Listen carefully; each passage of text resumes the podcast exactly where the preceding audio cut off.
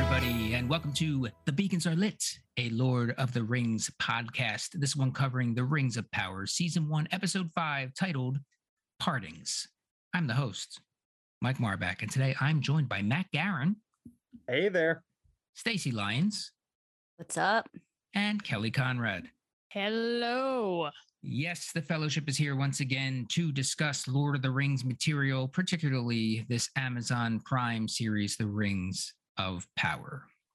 Season 1, Episode 5, Partings. As I've said, before we get to that, though, I do want to mention last week, someone heeded the call, answered the call, and gave us a review. This Uh week, oh. we lit the beacons, we sent out the ravens, and got nothing. Mm. So it's looking okay. pretty good for our lone reviewer in getting that uh, Lord of the Rings shirt at the end of this season. So if you don't want that person to win or you want to decrease the odds they do and enter yourself, just go to iTunes and rate and review the podcast. Let us know what you think. And you can also email us your thoughts at beacons at xroadscomedy.com. Let us know Oh, what Mike, you're thinking. we've- We've gotten a couple unofficial reviews. An Uh, email, some text. Do mhm. those count? Yes. in- any any okay. form of reaching out, any form of Okay. communication. At this point, anything is acceptable because we've gotten so very little. All right, come on, Rohan. Answer Yeah. the call. Answer Yes. the call. All right. Uh, one quick news from the mark, and that is that season two, which is official, is it's going to happen, Oh. is going back to New Zealand at least for a bit. Oh, that's good. it was news. thought that they were done, but apparently not. So there will be some New Zealand in season two of the Rings of Power. Oh. Yeah, and we've Yeah, been like seeing that. it throughout this throughout the series so far. So it would be weird if they just like, okay, now this is that place, and they're recasting the locations. Be a little weird. Ah, they wouldn't go through that much trouble. They just CG it. Yeah, it's now on a studio lot.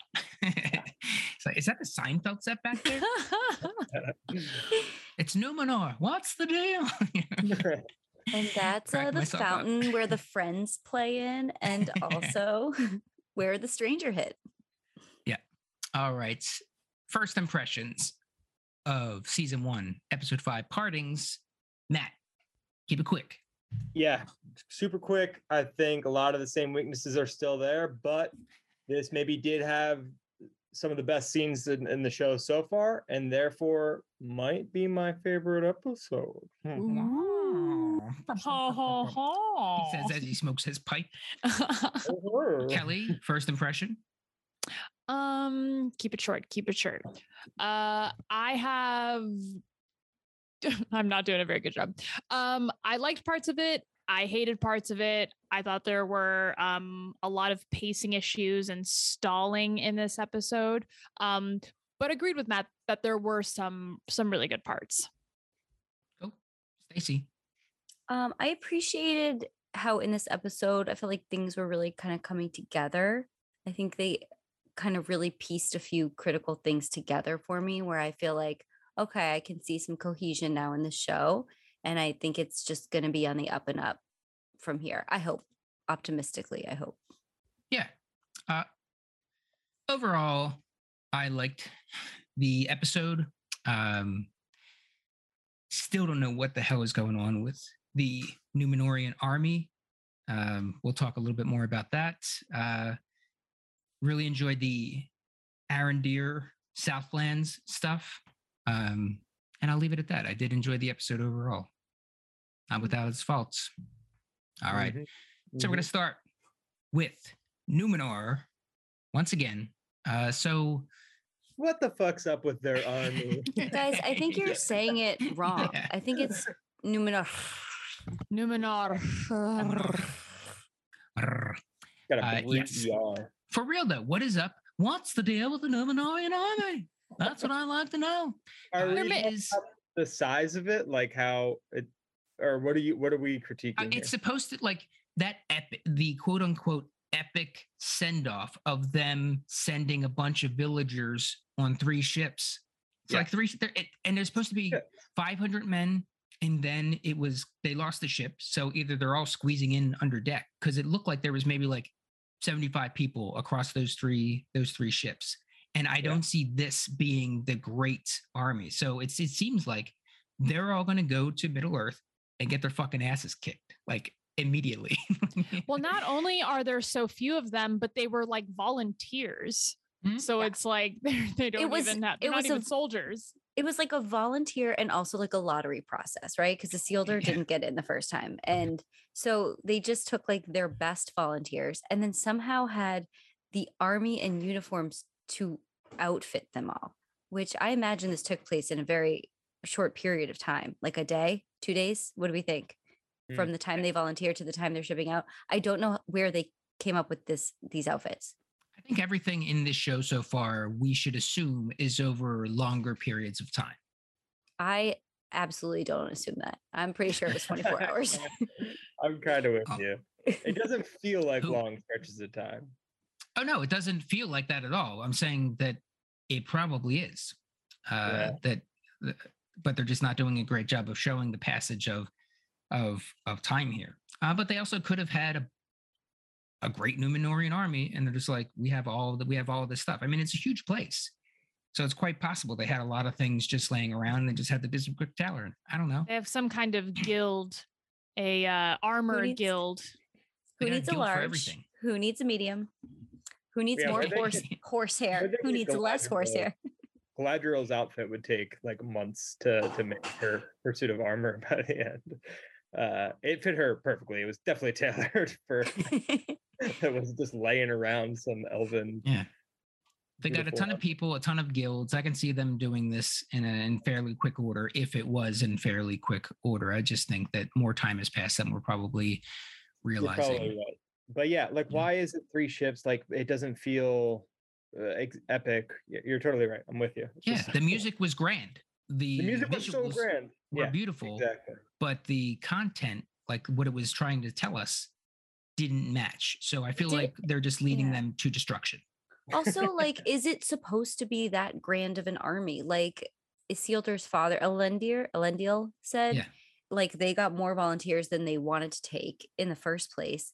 So they're not sending everyone who wants to go. And I think it's not even like Is it a I- recon? is this supposed to be the great Numenorian army? Because aren't they just doing this to establish this king as king and get the Southlanders to make an army?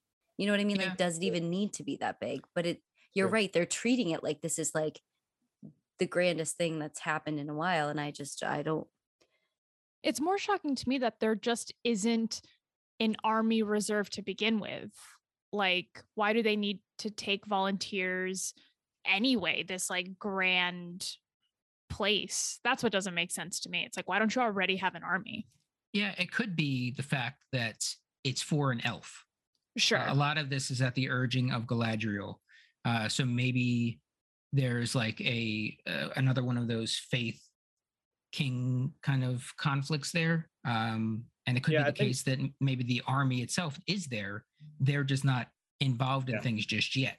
Uh, and this is, like Stacey was saying, was a, an expedition and not so much an invasion kind of thing. I'm sorry, Matt. Go ahead. No, I was just I, I think that is the the the case because I think the Queen Regent, uh, like in her speech last episode, was like something to the effect of like I wouldn't uh I wouldn't ask any of you to go on uh, wage a battle that I wouldn't wage myself, and so I am going, and who will come with me? And so I think it was like her decision to make it a voluntary expedition, which makes sense. Uh, Yeah, it's also more reasonable because she is also uh to, to risk only i mean 500 lives still so many but i guess it could be more but like they're going at the behest of galadriel who is like making so many assumptions about halbrand and who he is and none of it's backed up and they don't even talk to halbrand before like yeah we're going to war and i'm asking for volunteers i'm like he's actively saying no in front of the queen. And it. Galadriel's literally like, shh, it's crazy like covering his mouth. Mama knows best. I'm like, Queen, I'm sorry, Queen, you didn't go to Halbrand before being like, I'm gonna go to war, who's coming with me? And just like check, just like, hey, Galadriel says you're the king of the Southlands uh, and a decent person. Are you? Like, Yeah. have that conversation first. You know? And he, we learned in this episode that he actively sold her out. Right. He, he went and said, Hey, just so you know, Galadriel's on this mission to do this thing. So she's going to go over your head, talk to your dad, uh, kind of sneak on up. Uh, that's why she was there in the first place, which also got him his his guild crest, which is why he can now do some sword forging. Right. So everything, yeah, that, it's though. ridiculous. Right. They I- just talked about that. Yeah, they talked about it. Okay. I kind of love how in most shows it's a lot of men making hasty decisions and not listening to the women. And in this show, it's a lot of women making these hasty decisions, not listening to the men. I really like that representation. I'm, I'm here for it. Yeah. It feels Yeah. like equality is what it is. Yeah, poor decisions is not limited No, uh, to any gender. Uh, yeah, Halbrand, he's a good forger. Looked like a pretty good sword. Yeah. Too good. a little too might good. I would say. Yeah. Uh, yeah, we definitely playing that Sauron game with him once again. Um, we're playing it with Adar again. Yeah. And even I keep, I keep thinking, of, I thought about that a lot this episode because they were really leaning into like his past and his conversation with Galadriel and him and him forging things. But if he's Sauron, this just this whole episode feels like a waste of time. I loved the dialogue between him and Galadriel and his reluctance to go and his reluctance to be this king and him leaving his necklace with and I love that you know I love a reluctant leader. And if he's really Sauron and his whole point is to go there and this is all like a game I'm like "Ugh, that like negates all of this and I don't like it as much. Uh, this is skipping to the end of his storyline where i- i- it's one of the most annoying parts of this this episode to me uh, which there are several. Um, when he has that sigil that his little like coin purse whatever the fuck this thing is um, that he that he carries around. The necklace, Mike. Yeah, his, his little his little coin purse. His necklace hangs around his neck. A brooch. And he's sitting in the room. He throws it on the counter, uh, and then they're like, "The queen will see you." And then he's like, "Oh, oh am I gonna go or not?" Um, then he goes, and then they have that dramatic, and he grabs it again. But it was like so quick. It would have made much more sense if it was sitting there. We didn't see him playing with it or or doing anything. And they, as he's leaving, they kind of do that that zoom in, and he grabs it. It's just the way that it was edited and set up was really annoying to me because it undercut itself. Yeah. They do that again in another plot line, which we'll I'll, I'll call out later too. Yeah, there's a couple of just like setting it up and then just like just hitting it real quick. It's like okay, Yeah. well, that was. I'm curious now. was What was the other one? uh, I think it was the setup of like the those hog dogs chasing the Harfoots. Hot Like we see the footprints, and then like three seconds later, it's like here they are. Like we barely like All right, built yeah. that tension up at all. Um, Yeah. wasn't as quick, but it it was just another example of like not really living, like setting something up and just delivering it on it too quick. How'd you feel about the training? Uh, Galadriel uh, jumping in and, and training the the noobs, the the volunteers. It was I, I don't know, like I could tell it was like, all right, we just gotta like get some action in here and show Galadriel like doing some cool stuff. But it wasn't terrible. It was it was kind of fun. I liked seeing her dodge the swords. That was cool. Mhm. Yeah, I've seen people online absolutely ripping this scene apart um, for how cliche it is, for the Yeah. choreography of it. Um, I thought it was good. I enjoyed it. Uh, Listen, it was there's always fun. gonna be some- There's always going to be some sword psychos critiquing for.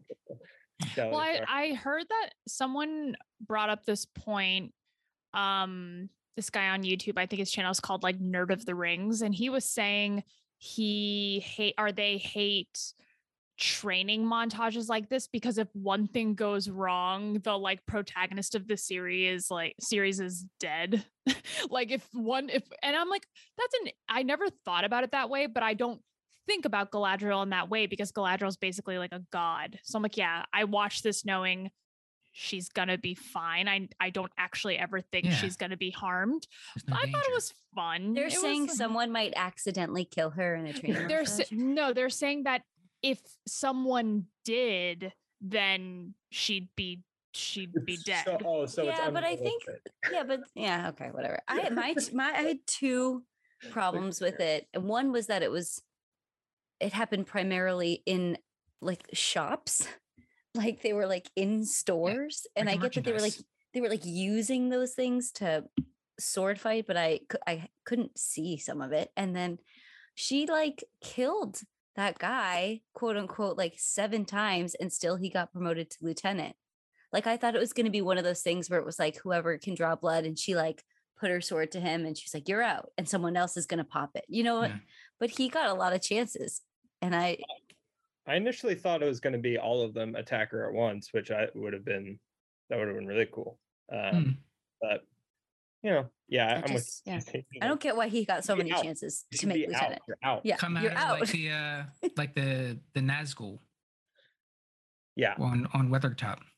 yeah. Maybe Yeah. his persistence is what she liked. It's also it is super cliched. It is also one of the funniest cliches too, because it is like you're not training them, you're not helping, you're just kind of showing off. Just lecturing as she does it. Yeah. yeah. Uh and ruined her sweater. Mm. Her sweater. All right, Whatever. Her cardigan. It's chilly in Numenor. Her crew neck. What about yeah, uh, she could have just. I actually would have liked more her giving like a speech to them about the orcs, and like then we could have like really like used dialogue to build tension of like this is what you're about to face. You know what I mean? Like how Talk Aragorn is kind of like. taking- Remember how yeah. Aragorn is kind of like shouting to his men before Helm's Deep, and he's like, "Show them no mercy; they will show you none." Like that kind of like Yeah. you know when you know they're co- coming and it's going to happen. Like let's learn. I don't know. I kind of. I guess I wish it was more of just like a training montage because that's like just such an easy way to build that like epic moment when they're leaving versus yeah, like Galadriel just showing off and clearly like gonna win the situation. It's like just give us a training montage. Yeah. They should have brought Sam Raimi in just for the training montage. Just for that. Because that's What a dream. so well. Yeah. So well. Uh, I was gonna say, what about how you feeling about Kemen? Kevin. No, I- Kem, Kemen. Kemen. Kemen. Kemen. I said it. Yeah. Yeah, I Kemen think I was saying Kevin last episode. Kemen. Kemen. What are we Different doing with Kemen? What Kemen is such a chode. I Oh, can't stand Kemen. What a fucking chode. Get out of here, Dude, Kemen. get out of here, What a chode. waste of fucking screen time this plot is. I don't I had, I had so out. I had so such high hopes for him and Eärien, and this episode just immediately shot that to Goes death. to blow up the ships and fucks it up. Isildur is there being a stowaway. Uh, I don't know, he's like ready to blow it up in here. Someone's here. yeah. And then they get into it and he ends up burning it anyway. And somehow neither of them turn each other in. Like it was, ju- it was just a weird way, like, oh, I saved him. It, it blew up on its own. There was somebody that was over there and they got away. Um, yeah, it's kind of funky the way that happened. Yeah, how would no one be like you? You two did this. I You two, for you two blew up these ships. like- you smell like gasoline. Where's your cloak? you I thought- clearly did this. Was it gasoline or was it like I have no idea. Lighter fluid. I don't know what it was. uh. Ale. I thought for Yeah. sure it was gonna be like Kemen was gonna be like he did it. Uh Oh, like, yeah. Absolutely. uh, Isildur or something. that would have been the more yeah. interesting choice. Just yeah, but again, this show just like the, like the dwarves in the last episode, g- and then they're all fine. Like we just keep setting up this peril, and then it's just like, no, it's okay. Nothing really happens. Don't worry, it's fine. Yeah. It's all just getting us so to the next the It's next so thing. weird. it was like j- jarringly abrupt how quickly that conflict ended. Like even Isildur's father like looked at him like this is suspicious and then didn't say anything, even though two ships exploded. And then he's gonna give him a spot on a boat for saving Kemen's life. Uh, what? uh, also like it it took no time for Isildur to swim both of them back to the docks. It took, I'm like, that's Listen, They're it- they're island people, they're sea people, they're horse people. Island they're- boys. they're island boys. They swim like little fishies. Yeah. They can swim. and he was doing this because Eärien is not about this war. She doesn't want to have anybody to have anything to do with it at all. And Kemen is like, yeah, well, you said, I'll do whatever you want. Uh, so they go to Pharazôn, and Pharazôn's like, just leave me the fuck alone. Just stop. What are you doing?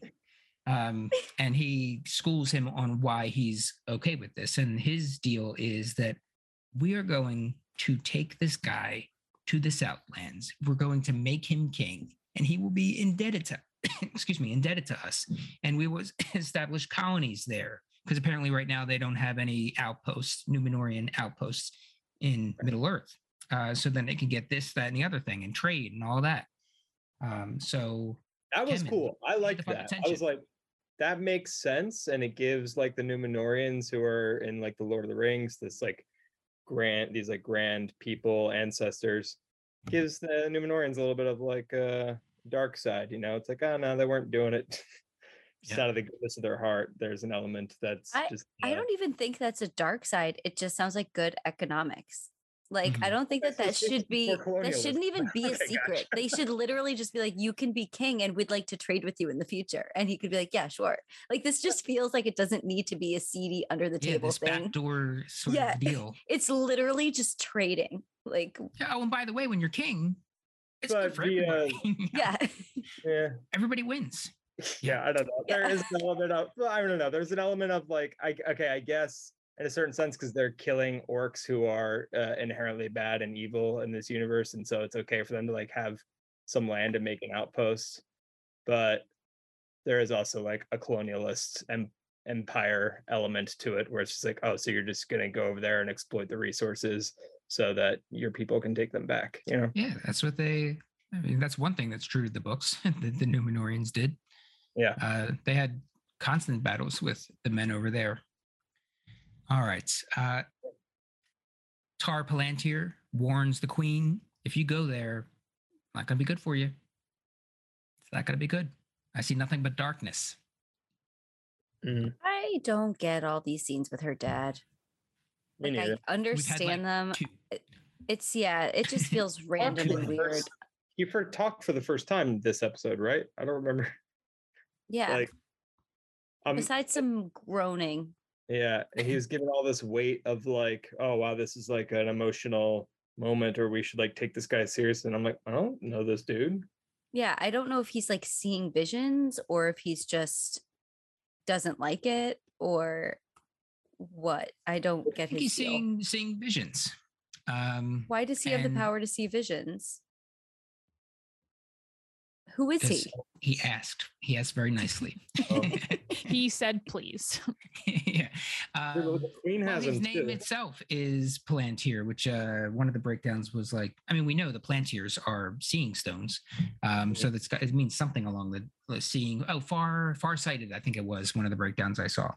Um, and one of the things, uh, and I, to my own credit, not that I can prove any of this, um, the breakdown talks about the darkness that he's talking about is probably Mount Doom exploding Right. um, erupting. Uh, and that is the darkness that is also what Adar is talking about. That he talks about the sun going away. The sun's not literally going to go away. It's going to be blocked out, most likely by the first eruption of Mount Doom, making it easier for the orcs to come above, transform the Southlands into modern day, their modern day Mordor. Mor- Mordor. there there's a lot of prophecies in this show throughout and a lot of people are very certain of their prophecies and a lot of the decisions that are being made by the characters around them are based on this certainty that's hard to share with some of these people um the elves the numenorians um although i kind of believe the elves we'll get to the elf stuff though Uh, we have the queen after the explosion. The queen was wavering, and they're just like, "Well, we still got three ships. Um, we'll reconvene in the morning. I'm not going to make a decision right now. We'll reconvene in the morning, talk about this. But Halbrand better be there. Bring Halbrand. yeah. This all hinges around him, apparently. He better show up to at least one meeting, one Zoom. Yep. Let's have a scene setting up this other scene that we then don't see, if I'm not mistaken, right? Doesn't Galadriel Which- just we don't see Halbrand and Galadriel and the Queen Regent have this m- meeting in the morning to decide. No, we Right. only see No, we- and Halbrand, convincing where she's Halbrand. like, "Look, I put my reputation on the line. You got to come." And he's like, "I don't want to." Yeah, we see that scene and we have that line sometimes to find the lights, we must first touch the darkness.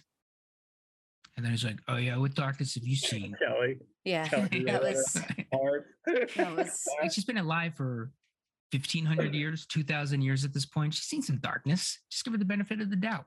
I like. I really wanted to like this scene, and I liked parts of the scene, and then I did not like that line, and I did not like her turning away to. an- I don't like that when people turn away to answer you because it works on TV, but it doesn't work if you're imagining them talking to each other. Like I've never Yeah. turned my back on someone to answer them and then turned back around. It would have just been so much more more tension and more like dra- drama if they just faced each other the entire conversation. Maybe I'm nitpicking. I'm sorry. No, it's fine. So there Um, was a Weird weird to do. There was a weird staging and a weird filming of that scene that that did strike me. I don't I don't know if it was exactly that, but there was a weirdness to it. I'm Kelly, just I'm dying to hear your thoughts on this dialogue. no, I mean, I think this uh I feel like I expressed this before. Maybe it wasn't on the podcast, but I just think a lot of the metaphors in this series are just very like juvenile sounding and I think there's all the all this mention of light and dark and good and evil it all just feels like very surface level and just kind of saying the same thing over and over so i'm like i'm like sick of the metaphors and i'm sick of all the this like this attempted kind of heightened language wordplay. I'm like, just say what you, the fuck you mean, and like let's move on. Say what you Like- mean to say. yeah. But Yeah, that one in particular was was like, oh my god, we know. Like we, we've Oh, talked about some of the cringy dialogue in the movies too, right? Like there's cringy dialogue in the movies a little bit. yeah. sure. Um, but and some of it may be cringy in the dialogue that we we don't even talk about, but it works because like the performances are so good. And I, I- and, I, and sometimes I wonder, Eh, If- even if at that time, not so much. what's that? Let's not forget the many episodes that we've spent discussing those movies and how bad some of the performances. I know, I know. Even Legolas. Legolas. It was been- Legolas. A uh, lot of we've had- Legolas. we've- Got a we've lot talked of. about Viggo in, Yeah. at, at times, but we Well, a give- we lot of that was of the doubt just because he accent stepped off the plane and was put Yes. to work. Yeah, but I guess we at least Viggo's shitty moments are funny versus like the shitty moments in this series are just like cringy and like Viggo's shitty moments were him figuring out his voice. This was like poor writing. I yeah. I, I, I would I- just I don't know. We're we have 20 years of history with those other movies, and we also spent five years talking about the first two. Um, so just go back and listen to some of the discussions that we've already had on No. those those movies because we were we ripped some I, we ripped I some things up. suspect, I suspect you're, I, all of us are right to a degree uh, to be diplomatic about it. But I, I also think like the movies just have better actors delivering dialogue more, like maybe equal dialogue, just more often. And so like they get away with it more. Whereas You know this we show have to do? has a higher percentage of worse actors. We uh, have to get those actors to deliver these lines and put this and really settle this. Yeah. Honestly, if you had Sean Bean talking to Frodo and being like, uh, Boromir talking to him, being like, sometimes to get through, what was the line? You got to touch. Sometimes, yeah, yeah, well, I mean, to Gandalf, see the I feel light, like you Gandalf to touch the said some- darkness. yeah, Honestly, I feel like that would have worked. I think that would have worked. And I think Matt's probably right that it's just better actors. and just, but also the way it's shot and the way you allow moments to, to Yeah. Happen. It's like, there's so much that goes into that. Yeah, I mean, I could I could uh, concede to that that there are more redeeming qualities surrounding some of the less lesser moments in the movies that make them still pretty damn good. Um, all right, so we'll move on. Uh, yeah, they're heading off to war. Halbrand's armored up. Eärien sad. Galadriel got her shiny new armor. Is she Um, just sad because Isildur and her dad are going? I think so. Yeah. and- That's why- and okay. Her all her buds. And because she doesn't support it, right? Right. So it's probably a mix of she's she's a she's a hippie. She's anti-war. She's a dove. Okay. She doesn't want any parts of it. Uh, Isildur is on the ship and he's on stable sweep. Uh, Galadriel, I love that she gets this queen's welcome. Ben, elf on board. Uh, shakes Halbrand's hand in that big moment. The only thing that was missing from this from this cheese, this cheesy cheesy stuff here, and I enjoyed it, was like them embracing doing the shake and then like the cr- the crew going yeah I will say I love a wartime shake like that. Like I love Sure. some wrist on wrist action. Like that Mhm. always feels very strong. like grab. good Yeah, it was I really hashtag I am wrist still I am wrist still waiting action.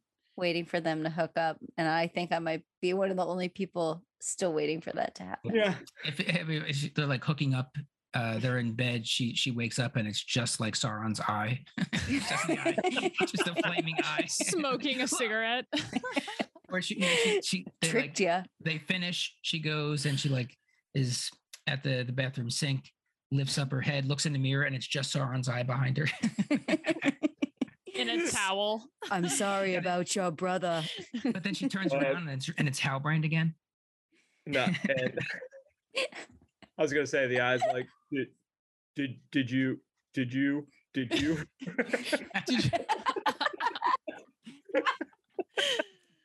Ugh.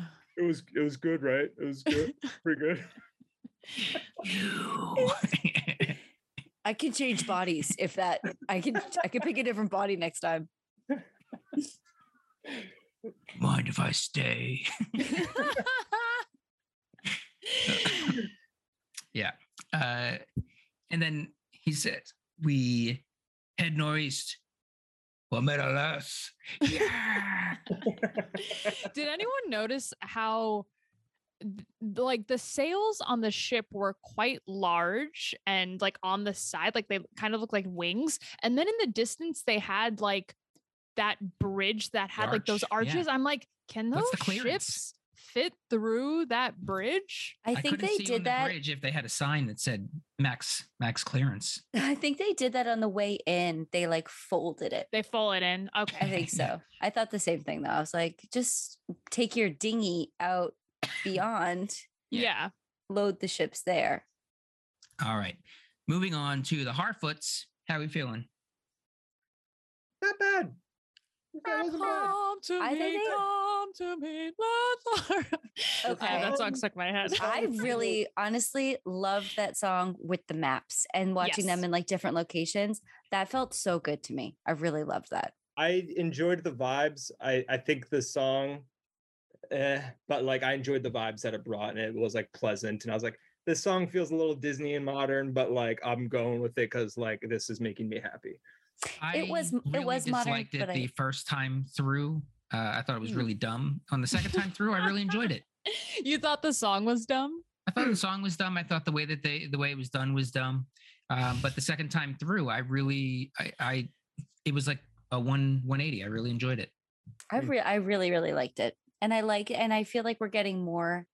Again, like this is one of those the one of the one of the few things in the show where we find out more about these characters and this community without so much explanation or like quick dialogue. Like we're even learning more about like Poppy, her mother died, like in the last episode where they're talking about we walk with you or whatever you saw her tear up when they mentioned someone and then it's like sing us the song of your mother and it's like we're finding out more about these characters in such a deep way mm. and i just really like that feels good Yeah. I I agree with Stacey. Like I thought this moment as a whole was kind of necessary. Like I think we've been waiting for a moment like this with the Harfoots. And yeah, the song I think the vibe generally is there, but yeah, it's like super poppy. It's kind of like um an evolution of when Pippin sang his like ballad during the Osgiliath montage. Mind you, I think that was like that was like Tolkien. it. No, no. Yeah, he had like a to the end. He had like a Christina Aguilera moment. Why is he holding headphones to his ear? Just make sure that note is Nice. yeah, that's what it feels like. And I feel I like this didn't- is like an evolution. It wasn't that poppy, but it was like it was structured in a way that was so like clean. The like verse, chorus, verse, chorus. And I think that's what made it feel like very contemporary. But generally, I thought this was a really, really nice sequence. Why should your songs not be fit for my halls? I love Yeah. yeah, I loved the song, but I do Mhm. love good pop radio, so I didn't think too much about it. Yeah, they go through. I hope Carly rock- Rae Jepsen does a cover for the end credits at some point. You know, Now we're Call me talking. Harfoots. Uh, they apparently Rockfoot Pass is blocked in, so they go through what uh, is like these creepy, creepy woods, uh, and there are wolves, and you have this. This is one of the uh, things about the Harfoots that's so like contradictory. Nobody walks alone, but they are so quick to just leave people behind. Like, like, hey, Yeah. these woods haven't been disappeared in a while. It's gotta be them. Take their wheels and leave these bitches. like, it's terrible. So They're a brutal people. They really Mhm. are. Yeah. But that's how they've survived for thousands of years. Yeah, the woods are, have uh, are bare and they're blaming the stranger. Take the wheels and leave them. And then you have that one who's like pulling off these um that what it's like some sort of fungus, mushrooms, like tree mushroomy mushrooms. Yeah. tree pizzelles. Um and then the stranger saves them from the wolves and gets hurt. Gets hurt. Gets really bruised. Bangs bangs He up his gets arm. hot. and Contusions. Yeah. Yeah. Uh, at first, it looks like he like he throws the wolf and then he like takes a karate stance. Then he was Yeah. like, He went Yeah, full like- Cobra Kai. Like he's gonna like punch the wolf in the face. I'm like waiting for that moment. He pointed his toe and he dragged a circle, a semicircle. in front of him. across this. He ties like a uh, a cloth around his eyes so he could just feel Mhm. with his senses where the wolves were coming from. Mhm. I- yeah, I wasn't Wolf. the thing on his arm. So that was he got bruised throwing the the dog, whatever. No, he, he got bruised slamming his arm dog. into the ground. Like he slammed his arm on the ground and then they like force fielded them back, and then his arm was all like purple. Okay. Mhm. And he looked surprised by that too. Like, Right. What? How? That's I what I couldn't hurt? figure out. I was like, did that just just happen, or or yeah? I guess that makes sense. Yeah, the one breakdown I saw uh, described it as he reacted as if he was a wizard realizing that he's now in a mortal body and Right. is fragile, yeah That's is more fragile. Um, then he goes that- into I mean, I- cryo. uh, oh, sorry. What? Yeah, he goes into cryotherapy. Take he takes an ice bath. He's a little sore. Um, I, it yeah, I guess that makes sense. But then I also don't know how to rectify that with him being confused about the fireflies dying and like, does was he understand he has power or does he not understand he has power? Is he confused by the way his power is on Earth? Is it different in where he's from? I don't really get what his confusion is, but We're learning. we're yeah, learning I'm learning along more. with him. I don't really have problems with it. I just am wondering. Mm, I find it to be kind of arduous. Like Yeah. in general, I think these kinds of dynamics really irritate me to kind of just watch someone like come into their own and come into this knowledge. I'm like, oh my God, just like know already. Um, I think in general, this Harfoot storyline in this episode really bothered me because I felt like they were cutting right when something got interesting, they cut away to a different storyline. And I'm like, holy shit, just like let this Harfoot storyline breathe a little bit. And I felt that like we didn't have enough time with the Harfoots and we had way much ti way too much time in Numenor. Like that seemed very um that was very off to me. So I, I wanted more. I wanted more Harfoot. Yeah. Same. Yeah, I'm kind of with you. Um, yeah, I, I'm also kind of with you on the like it being a little arduous. Like I do kind of want Gandalf to just be figured out or whatever. Matt And- doesn't like children, people figuring things out, It's anything Uh, that's you're helpless. Uh, Dude, you I don't what? either. I don't like those things either. no, uh, but I do. It is okay. Like I still am more interested in the stranger uh, uh, than some of the other characters, and I would rather watch the stranger and the and the Harfoots than some of the other plot lines for sure. But uh, I'm Although- with you on it being just a little bit like okay, just like progress more already. Yeah. yeah, there were some like really abrupt things in this, I think more than some other episodes, and especially like what was with those people finding where his body landed and looking at the camera, oh, super God, creepy, and then it never came back to it again. That's all we got from them. That's it. hated that. That was Yeah. weird. Just That put it in the next episode. yeah. Well, yeah. I thought the placement of it was weird. Um, Yeah. But as far as It that was like s- someone left it in by accident. They cut all the other parts out, and then they were like, "Shoot, we let we forgot one." got the move the trimmer. That's how they edit these things these days. It's all on one timeline. Um, you can do Pinnacle on Studios. Wait, you you liked you liked uh, old Blue Eyes, Mike? You said. Uh, w- before we get to that, uh, I just want to wrap up uh, the the other storyline here. So yeah, he goes into the cryo bath and he has the healing ice going up his arm, freezing everything. I guess getting it back to zero. And Nori is trying to get his attention, saying that I think that they're heading off or whatever. And uh, she kind of grabs him and is immediately caught into the uh, the ice. And as it kind of lets up, it just kind of throws her, throws her back, and she gets a little shaken up. She looks a little shook because he goes mm. to be like, "Hey, what's going on?" And she's like, "Ugh." Well, why would away. you touch that? "Yeah, Like, don't touch that. It doesn't look welcoming or it looks safe. unnatural." yeah, like is she? Exactly. I guess that uh, she's a young girl and she's figuring it out. I shouldn't be so critical. I just don't get why she's so surprised. She's seen him do magic now on a couple of occasions. Like, is she surprised that he hurt her, You or see? like it's kids.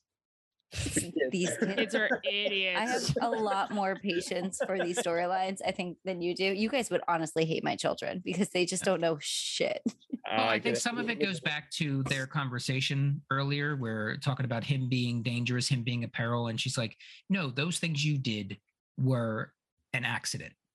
They were an absolute accident. This could be viewed from her point of view as like on purpose, like Him he, hurting he her. did this to her. Right. Um, so that could be what's going on on there. So next episode is going to be probably trying to regain trust sort of deal. But the way that he left it was pretty ominous, uh, where he's standing there and then you have the trees that are kind of like dark music and swaying Folding a little bit. Yeah.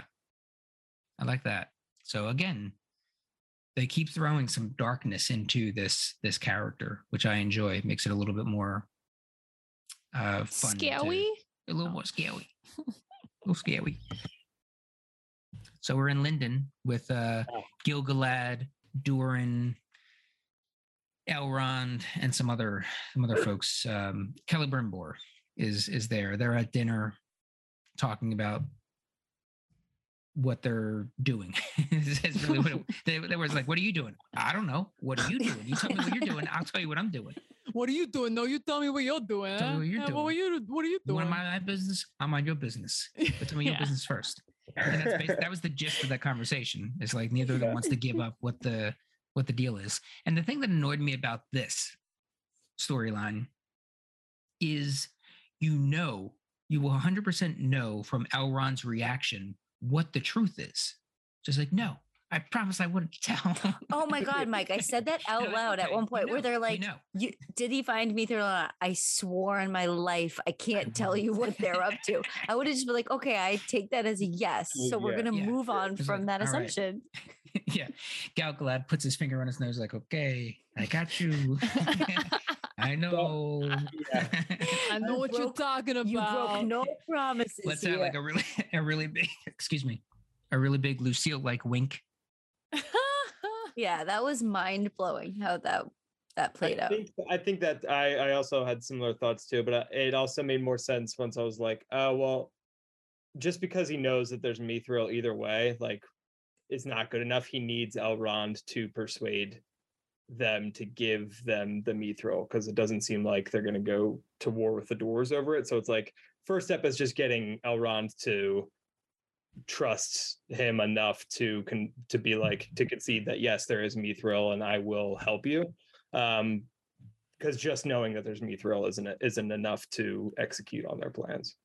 Yeah. Uh, how did you feel about the quick flashback? So we did get confirmation of what the more um, uh, the Balrogs look like in this in this series. Yeah, And yeah. they Looks look like they look like in the films. Yeah, it Yeah. looked- it looked fantastic. Um, and we'll probably see that again when it takes out Durin at some point. Maybe that's season two, three, who knows?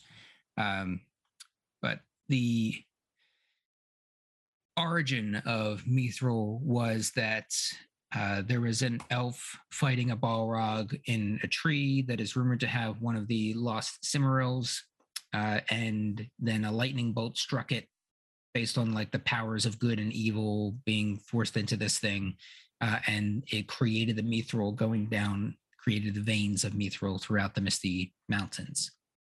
Um, that's one of the things that apparently is setting off all the the Tolkienites. I don't care, but there are people out there that that do. Um, but as the breakdown kind of goes into, this could also be bullshit within this world. This may not be a true story of how Mithril came into existence, but in the real world, some people don't like it. Why don't Well, people like it? they from what i heard so there are the three Silmarils but they in the books know where they are like they all were are in certain locations or were one i think was like thrown into the sea so to say One that one of them is in this tree is just One was weird buried, someone basically um, golemed it into a fiery pit. Uh, one was thrown into the sea, as Carly said, and the other one uh, was uh, Eärendil, I think, uh, like the star mm-hmm. going. Mm.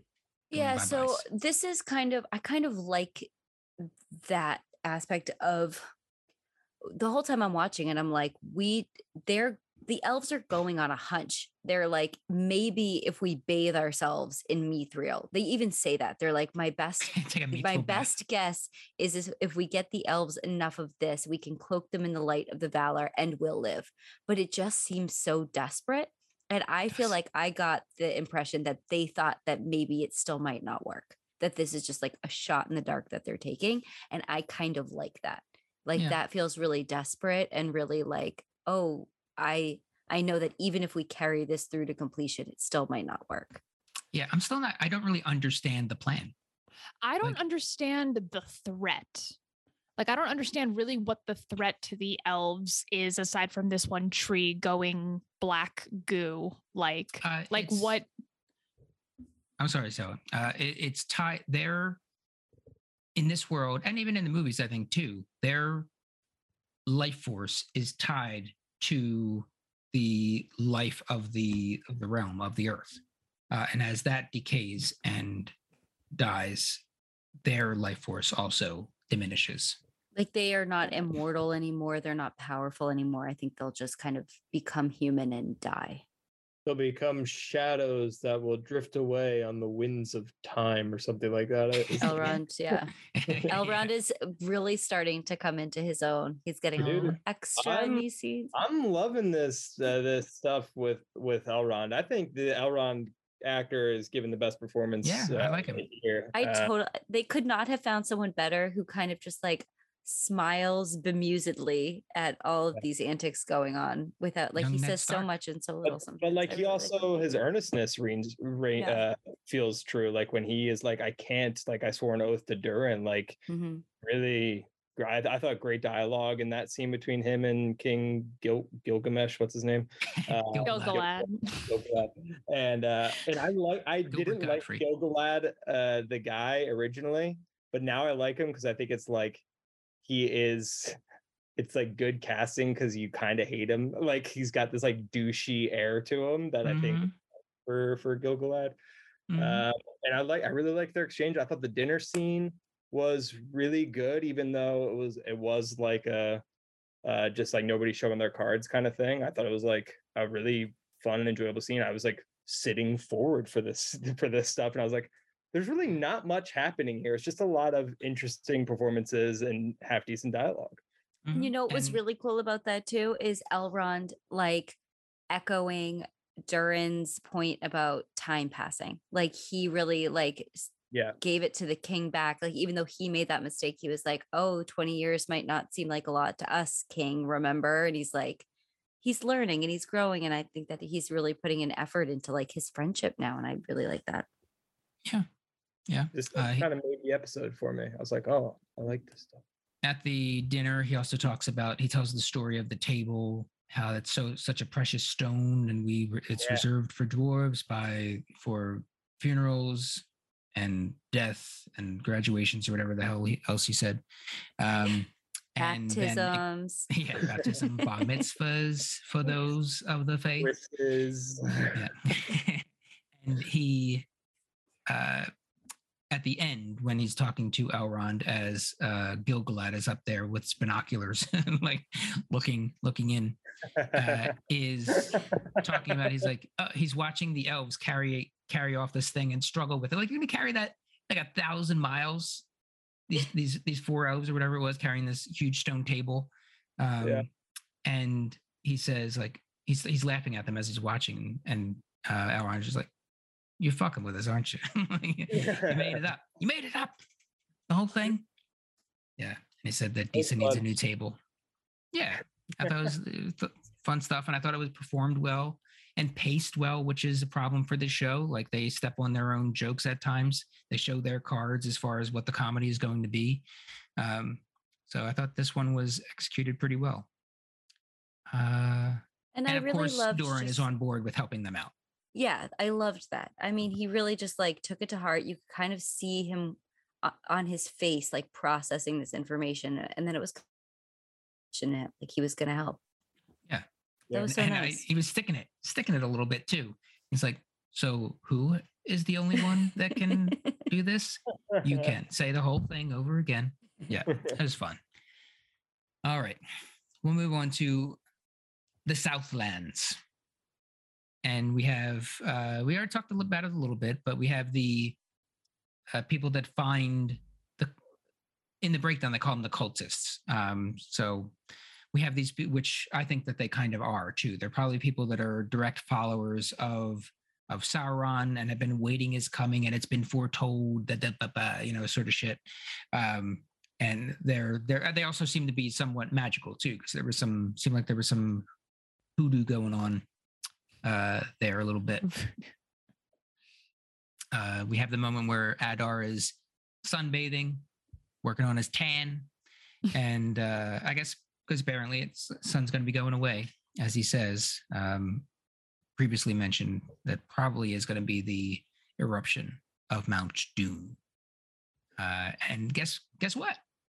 Tunnel's complete. Probably ahead of schedule too, and under budget. I bet. Uh, I thought it was a dick move for him to be like, "Give me your arm. Let me burn this shit." yeah, that was funny. yeah, summon the legions. It is time. Not this Yeah. episode. lord but father Yeah. It's coming. The time. It is time later. About an hour and twenty minutes from now. combining Next the- Friday. Last episode when we were like, we're leaving Numenor, and now it's like, nope. After the next episode, we'll Yeah. really leave Numenor. Okay. All Yeah. right. Yeah how many real quick like fake outs have we had of galadriel leaving numenor it's been a couple she like Never. left they brought her back they Nicole got the came boats in- ready Nicole came in. She's kind of checked out on the show now. She's only half watching. She got uh, she came in. She's like, she's still here. yeah, you have uh, Bronwyn giving a very, very inspirational speech, gets everybody on board, immediately loses half of them. i, I can't is i like, am "Don't not listen to her. Get your I am trying so hard with Bronwyn a- as a character. I'm trying so hard and I can't get on board with her. I don't understand why she's like the self-appointed head of state. I feel like no Who one really likes that? her. She's like Yeah. a healer who I feel like was kind of outcast. I don't know why I think that. I, I don't get her vibe. calling her like elf lover and Yeah. stuff. Like every How are they now her. following her and Arondir? Like, wouldn't they just be like, you two are like having an affair. We don't want anything to do with this. Like, I just don't get how there's any support for her at I all. I think like we were supposed to maybe believe like if I'm following the show's logic, maybe her convincing the town to to leave after like bringing back the orc's head to like leave to go to the fort is like her beginning to be a leader, but it did not feel like that at all to me. And when she started giving that speech at the top of the fort, I was like, wait, what's going on? She's Yeah. a leader now? Like I Same. didn't read it all.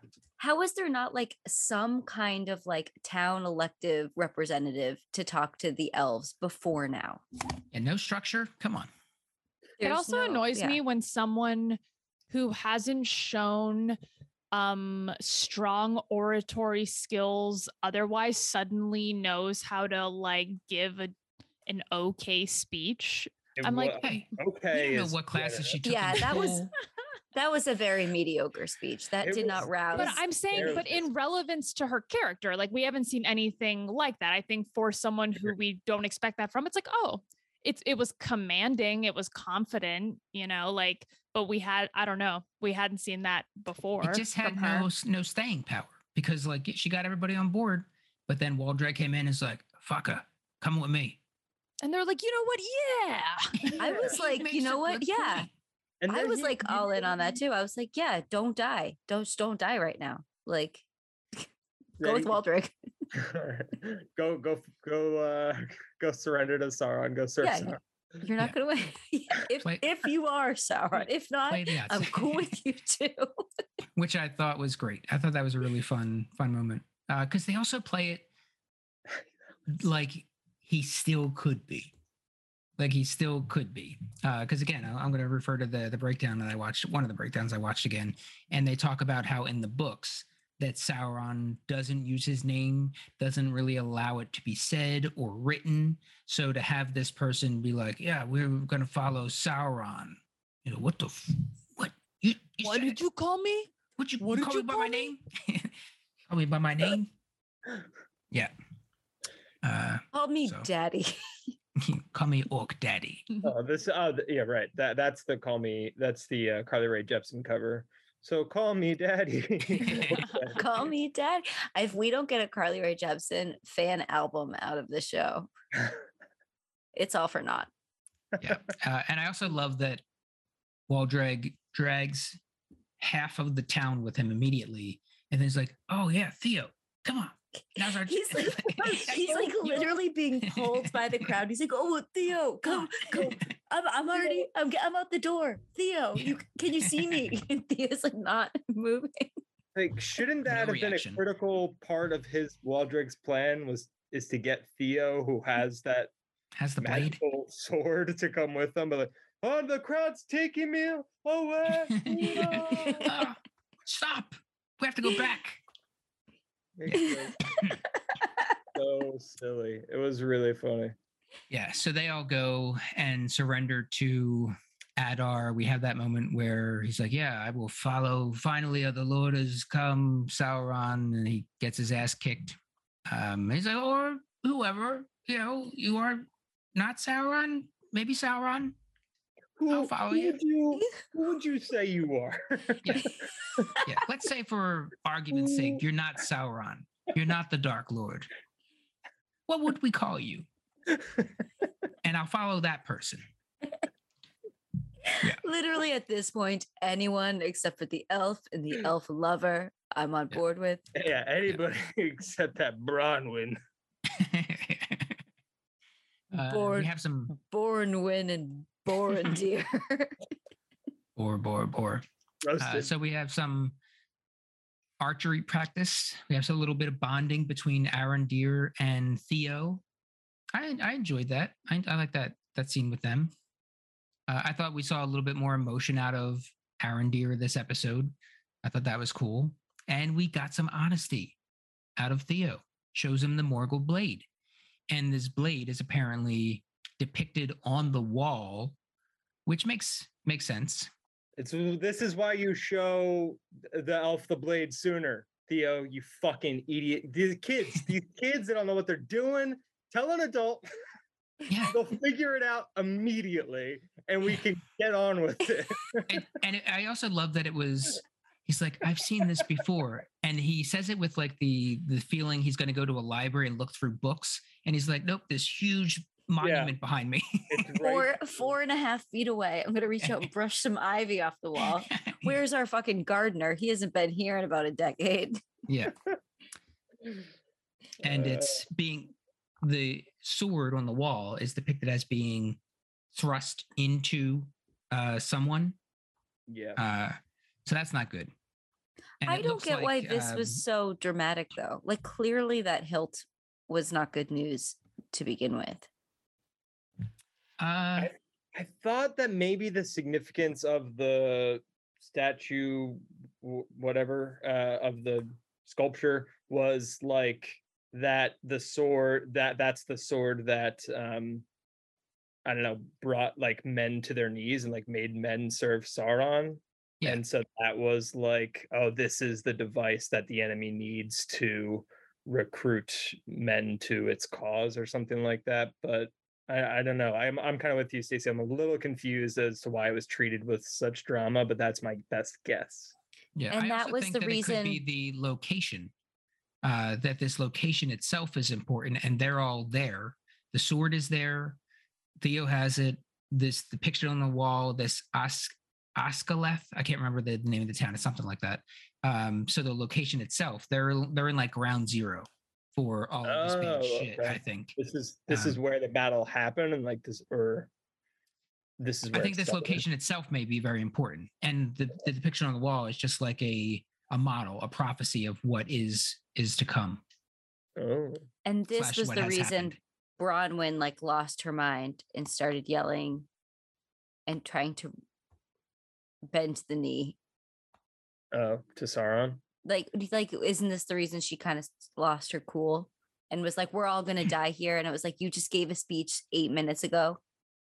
Uh, we, yes, that and uh, the discussion with Arondir, uh, where he's talking about because he finds it depicted on the wall, and he says it is a key to enslave the key that enslaved your ancestors.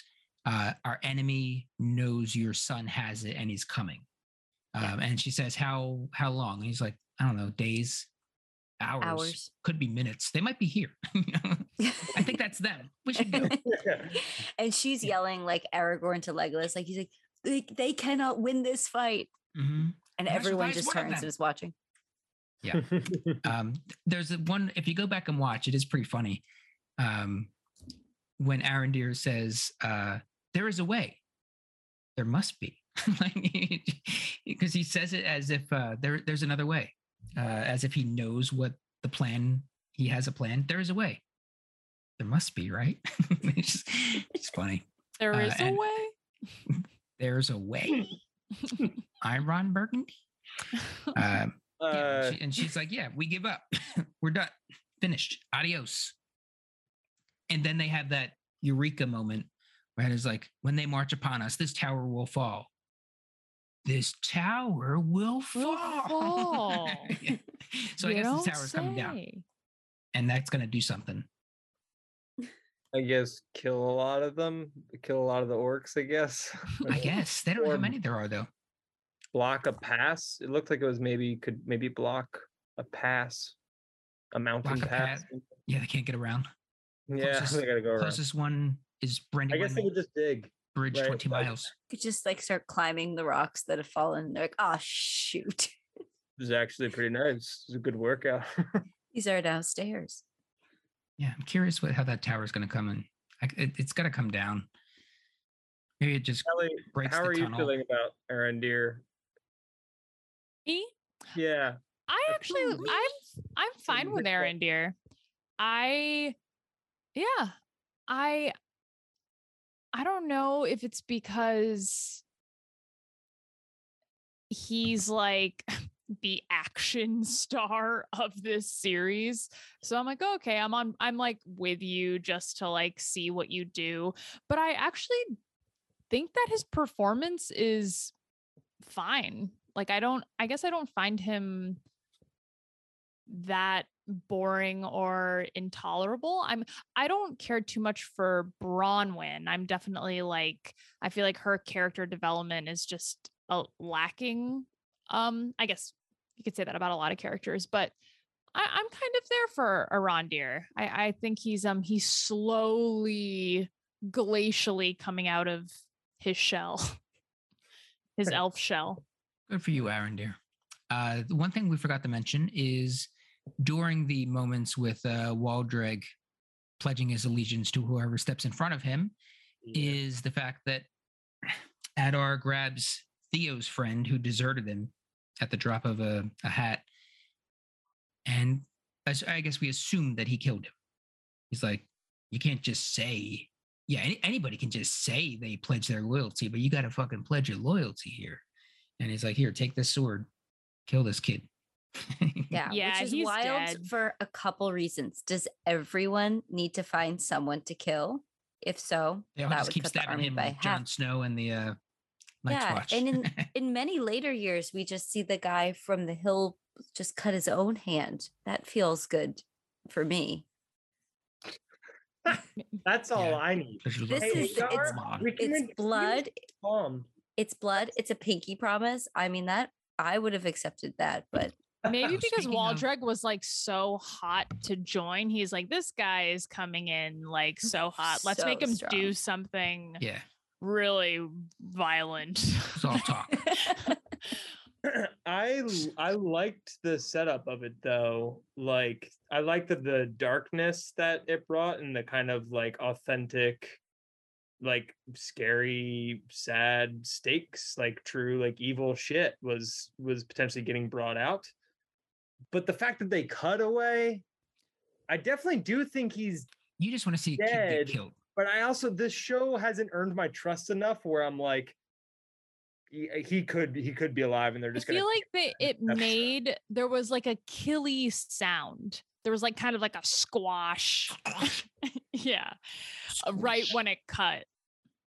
Right, but maybe he killed the Orton and maybe he took a Stabbed a pumpkin. or- I don't tomato. no, Waldreg was so Waldreg was so thirsty for Adar, whoever Adar was. He there's no way he's not killing that kid. Yeah. he's He wanted to kill for daddy. He's dead. I dead. think- I, I, you don't maybe have to show the kid, uh, the the kid being killed. That, or like you could maybe do it in some ways that it's like not like oh Jesus, but like it really hurt, breaks your heart. But I also would have been really curious to see the reaction of the crowd of the people that followed Waldreg. Like I want to know how they felt. Maybe we'll learn. But I in that moment, I'm like, is this crossing a line for anybody in this crowd? or sounded like it. everybody just as crazy as fucking Waldreg. I think there were some gasps and and, and sounds of disapproval. Did, did that Yeah. kid like not have a family? Like that's so sad. Yeah, I don't know. know. He's just Theo's friend. Theo's I guess friend. I assume he's killed because if he wasn't, it would be so weird to then cut back to that situation and he's just like alive getting a pail of water from a well. Like I just don't know just a pail of cinematically how you do that in a way that doesn't like I don't know. That's like yeah, like an eye Waldreg, like patch. c- Waldreg comes up next to him and he's like, "Things got a little carried Yeah. away back there. we Well, Sorry thanks for for what not happened." stabbing me in the heart. Yeah. Sorry for both stab things we regret. But Uh, it could happen. I don't I also kind of don't he's dead. trust the moves of this show. So Yeah. I we'll see. dead. Uh, I was going to say earlier uh, when Stacey was talking about the hill hill guy, the hill people, that we did get mentioned from um, Nori earlier when she was talking about the perils. Well, there's hill trolls, there's cave trolls, there's this troll, there's that troll. Uh, yeah. which There's a lot of brought up. trolls, guys. There's lot- Cave yeah. trolls, hill trolls, snow trolls, probably desert trolls, water trolls. Sky trolls. I would love to see a water troll. I would love a, an aquatic troll, maybe one that's developed fins. like Ugh. a giant creature from the Black Lagoon. a manatee. Yeah. We're talking about manatees. Yeah. So they just have Yeah. one. fin, They're just like trying to like stand up on like one mermaid tail. Oh. All right, winners and losers, and then we're out of here. Let's start with the losers. Stacy. Uh, Bronwyn. she had a captive audience. She got 50%, and then she immediately recanted and tried to join Yeah, what a the quick def- turn. defectors. She just had, n- had nothing going for her in this episode. Yeah, loses it, loses them immediately. It's like, hey guys, wait up.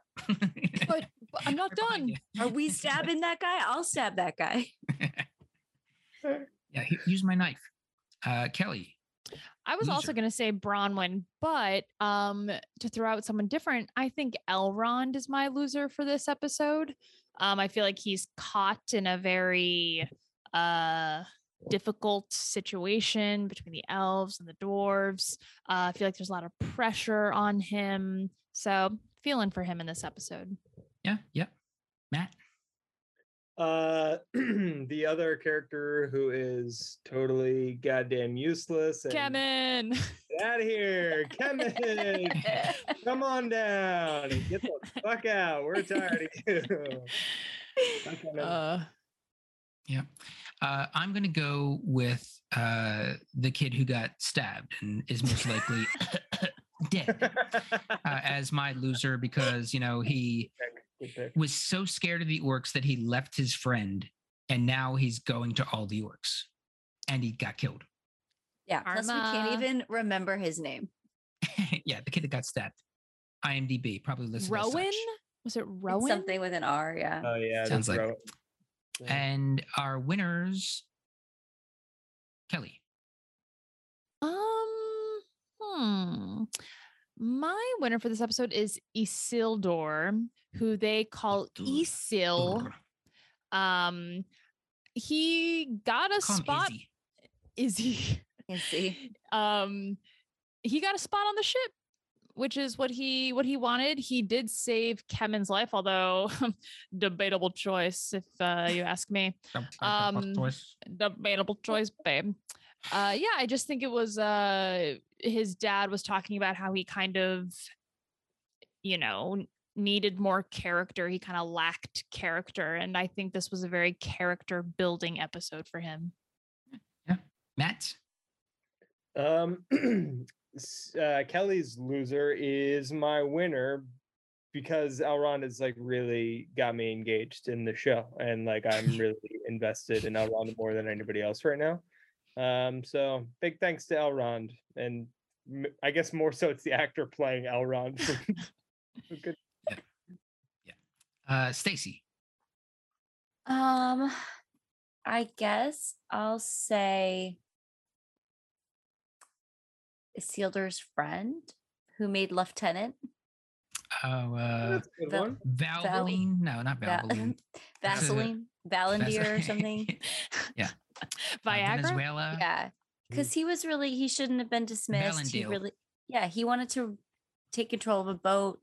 He sword fought. He got lieutenant. Proud of him. Yeah. Why Yeah. not? Yep. All good. Sure. All good. I'm going with uh, Galadriel on this one. Um, she got her army. She peer Her pressured Army. Yeah, her Well, quote her army of uh, union workers, uh, and she got uh, Halbrand. She peer pressured Halbrand into going after his legacy, and uh, she's got Elendil commanding things, and the Queen. Queen's on board. Literally, the Queen is coming with her to on this uh, on this expedition, um, and it is the first uh, elf elven human expedition in probably a thousand years or more. So she got cool new armor. She's got cool new armor. Yeah. Tailored. Looking, look, yeah, looking sharp. I would have loved to see the scenes where they're like taking her measurements. And they're like making Galadriel sit still, like measuring her arm, like, like her just looking so mad, so mad. I do think this this series lacks montages. Yeah. Like Yeah. Could use a little more. That's why the whole. Harfoot montage Yeah. was, was nice. it was Yeah. much needed. We Yeah. really we need more. covers a lot I can't ground. wait. I hope the next episode is just Gandalf trying different powers in a montage. Oh, I love it. yeah, a little training montage. Yeah. montages. Yeah, sorry, Mike. Wrap it up. but Go, go. You're- you know can't what? It doesn't left. matter. These You know bits are fine. not I worth just it. wanted to ask if the music was good or if it was just loud this episode, and it's fine. We can move. I enjoyed it. All right. Uh, that'll do it for this episode of The Beacons Are Lit, covering This Power Season 1, Episode 5, Partings. I've been Mike Marbeck. Thank you, Matt Garrett, Kelly Conrad, Stacey Lyons, our fellowship, and thank you all for listening. Bye. Bye.